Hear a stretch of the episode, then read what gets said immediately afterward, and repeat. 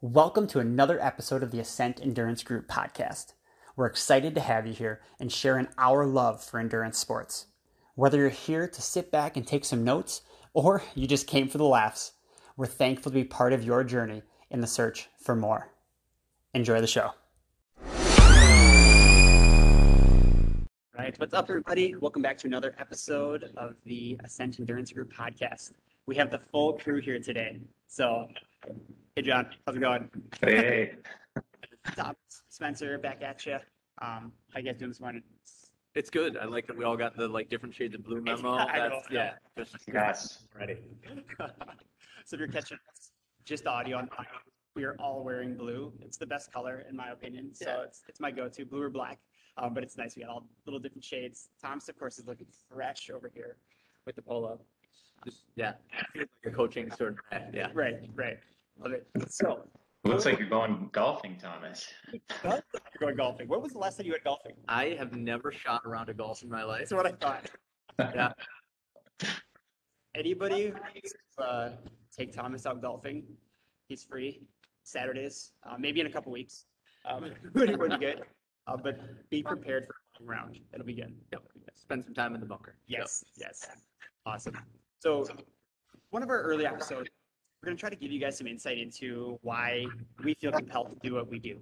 Go a little bit into what coaching does for us, why we feel compelled to coach, and what we're trying to get out of it and hopefully get out for our athletes. Just to give you a little bit of insight to hopefully create some good conversations. And I know some of our goals is to drive the running community and the endurance group in a certain direction.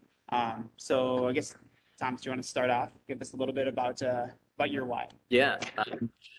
I think the is I've been fortunate enough to experience the power that having someone that really believes in you, a huge asset to guiding your training, has been in my life a couple of times, and then I've also the absence of that or sort of the antithesis of that, and not only that power of when I have someone when I was growing up trying to find myself, trying to figure out what mattered to me and what I wanted to put my energy into, having someone that mattered to changed my life. And then once that became a passion, having someone that had the vision, that had that sort of patience, that sort of perspective to be able to channel the energy I had within myself into doing some really special stuff. And instead of just doing whatever I wanted, that kind of let me get the most out of my potential. And I'm just beyond grateful for it. And in between those two times, I had a year where I really didn't feel that sort of cared for, feel what I was doing mattered. And I had always kind of said it was just, if you were in running, you had some really positive experiences.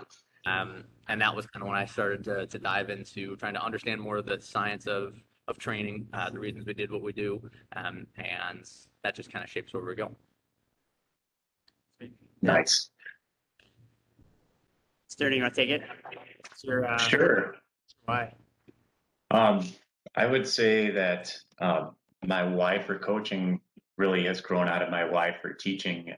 So for those who don't know, I teach high school English, going on year 30 of teaching.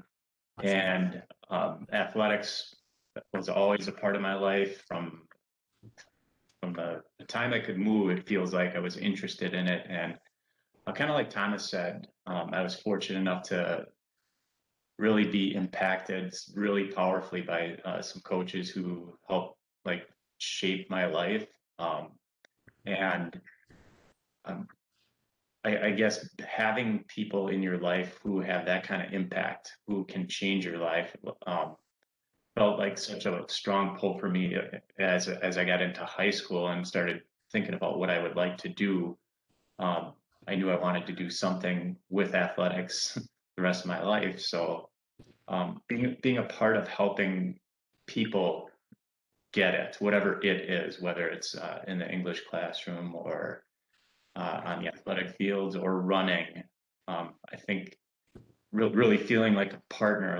Sometimes you're a cheerleader, and sometimes you're hopefully able to instruct, and sometimes you're really kind of following the lead of whoever it is you're coaching, listening to their signals, what they need or want, and then eventually, you know, getting to share it in that kind of celebration of like, I got it, whatever the next step is, the concept or level or goal that they were trying to pursue. To me, that's been, I think, my why for my whole life. So. Awesome. And 30 years in teaching, my wife's a teacher, so I gotta say kudos to you. That's awesome. That is awesome. Yeah, so for my why, I think I try to like narrow things out, like simplify as much as I can, and then I'll go on this big tangent. Because I can talk for a long time. But at the heart of it, I want to try to inspire people to be the best version of themselves, and try to have them kind of walk that process is the big thing. And then if we want to get in the weeds, like we've all said, our experience helps shape us so much. And I've been in like a really bad place with regards to like my athletics and like my relationship with my athletics and my running.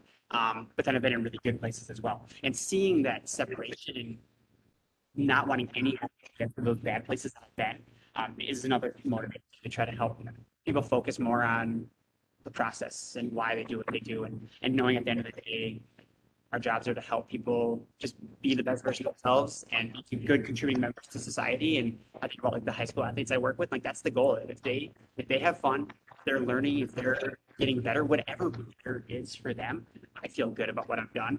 And it's not the times or the numbers at the end of the day that really matter. It's that process and experience that it takes to get there.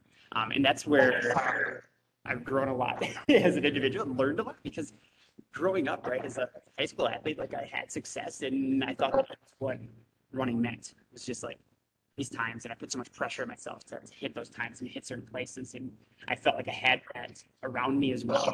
And then that transition, well, it wasn't until my last year and beyond that I really learned some of these things and some of these tools to have fulfillment with running, and hopefully as coaches we can process so that we can help the athletes that we're working with feel fulfilled with what they're doing, even when they get. I know Thomas and I, we've talked about this with some athletes, like some of the best days are the days where it doesn't always go according to plan, but it's how the athlete responds to that makes us feel really good that we did a good job preparing them as a coach, and preparing them from a psychological standpoint, and that gives me a lot of recently had some workouts and things didn't go, but they sent me a list of positives. And like I was sitting in the back as I was reading it, like just applauding, like this is exactly what we're supposed to be doing. Because even though workouts don't go according to plan, workouts, races, life isn't going to go according to plan, you can pull those positives out. We've talked about this previously where like you're going to find what you want to find in the world. So if you're looking for a bunch of negativity, you're going to find a bunch of negativity. If you want to find positivity, it's there. And even in a negative, quote unquote, negative situation, people are able to find positive things. It's something that I selfishly, I get a lot of satisfaction and enjoyment out of, knowing that we can help people from that perspective. So yeah, this is where we need to get off the deep end of what coaching means. And from our standpoint, as you're hearing each one of us talk, it's bigger than the miles per week or the Boston qualifiers or qualifying for stage or all these other things, Western state qualifiers, whatever. Like there's more to it than those accolades at the end of the day. I think there's, you know, the relationships across the board kind of theme in, and that relationship person to person, coach to athlete, teammate to teammate, training partners are huge. And then there's the relationship with and your sport.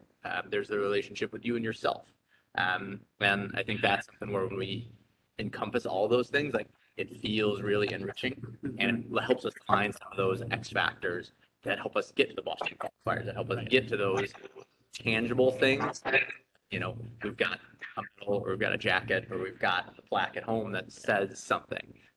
But the way that we feel and some of the emotions and memories that are tied to that are shaped on those sort of levels of relationship that we were able to be partners in. Yeah, and don't get me wrong, we want to run fast, right? We want to run fast. It's like, it's fun to run fast. But motor is proving to yourself that you can do it and doing things that you never thought were possible. And like, that's the really rewarding thing.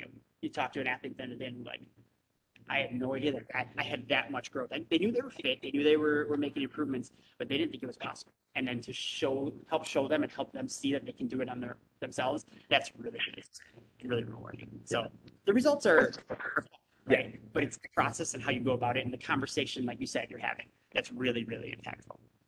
Yeah, and it's funny that you mentioned the process and learning, and some of our biggest learning coming from the setbacks. And I'm at a phase in life where, unfortunately, I'm not getting faster in my 50s.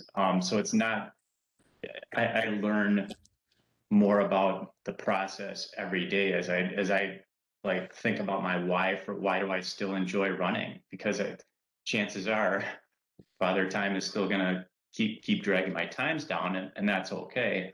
But I learned through my own mistakes too, and I feel like as coaches we probably never feel like we've arrived either. Where it's a constant learning process, just like the running process is. Yeah.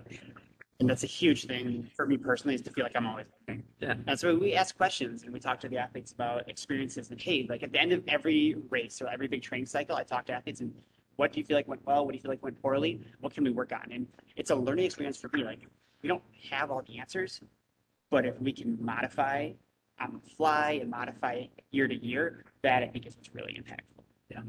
Yeah. We learn what works, and then we learn a person, and then we help learn what works for that person. And then because that person's always evolving, we've got to be evolving through the process. So it's cool. It's a puzzle we get to keep playing. It's an infinite game that is fun every time we play. It's got different challenges every time we play. 100%. Yeah.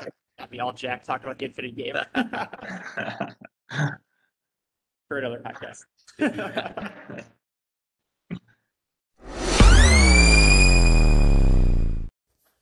Hey, thanks for listening. We are always looking for feedback, so feel free to send us a message with any topics that you'd like us to discuss. If you enjoyed the show and want to write a review on your preferred podcasting platform, that would be greatly appreciated. Also, if you're looking for more content, you can follow us on Facebook, Instagram, YouTube, or check us out through the website. Thanks again, and we'll see you next time.